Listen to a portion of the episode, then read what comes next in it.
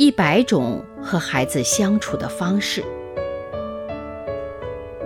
成长是一场旅行，我们和孩子一同启程。大家好，我是王宇。撒谎的孩子。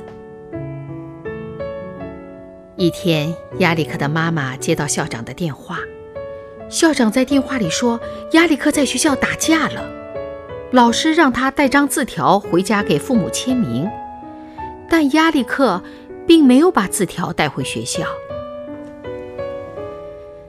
妈妈谢过校长，答应等儿子回来后马上处理这件事情。亚历克放学回家了。你好，妈妈。他看起来若无其事。你好，妈妈强压怒火，想给亚历克最后一个机会。今天学校没有东西要交给我吗？没有啊。我刚刚接到你们校长的电话了。妈妈直截了当地说：“亚历克，我不喜欢你打架，但更让我难过的是，你还说谎。”我什么也没有说，亚历克抗议。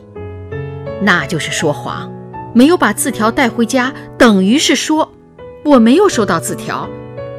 但事实上，你却收到了。我很抱歉。亚历克的头低了下来。因为你打架，我该罚你两天不能看电视。这次你还说谎，因此我要罚你四天不准看电视。亚历克大叫：“这不公平！”这很公平，因为你说了谎。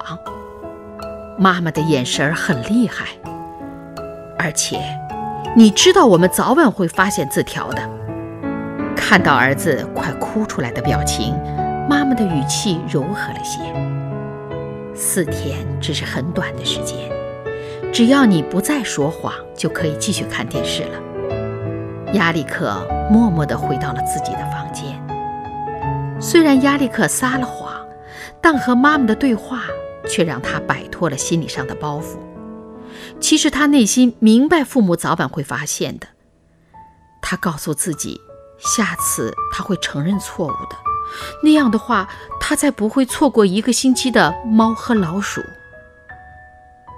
对于父母而言，应该让孩子们明白。无论何时，说谎都会让人陷入更糟的境地，而改正错误其实没有那么难。